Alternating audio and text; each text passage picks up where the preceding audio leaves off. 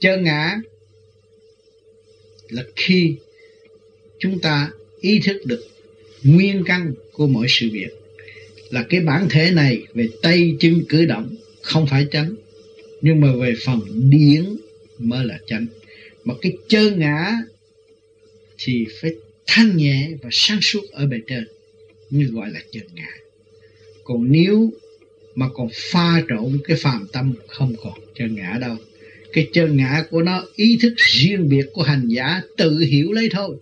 Chứ không có thể xưng hô với người khác về chân ngã nên ta đây là chân ngã, không có. Anh có chân ngã thì anh hiểu sự chân ngã của anh. Bởi vì con người phần hồn là vô cùng tận. Mà trình độ nó đi tới đó, nó ý thức rồi. Càng đi càng tiến, càng tới càng hiểu, càng minh càng ngộ.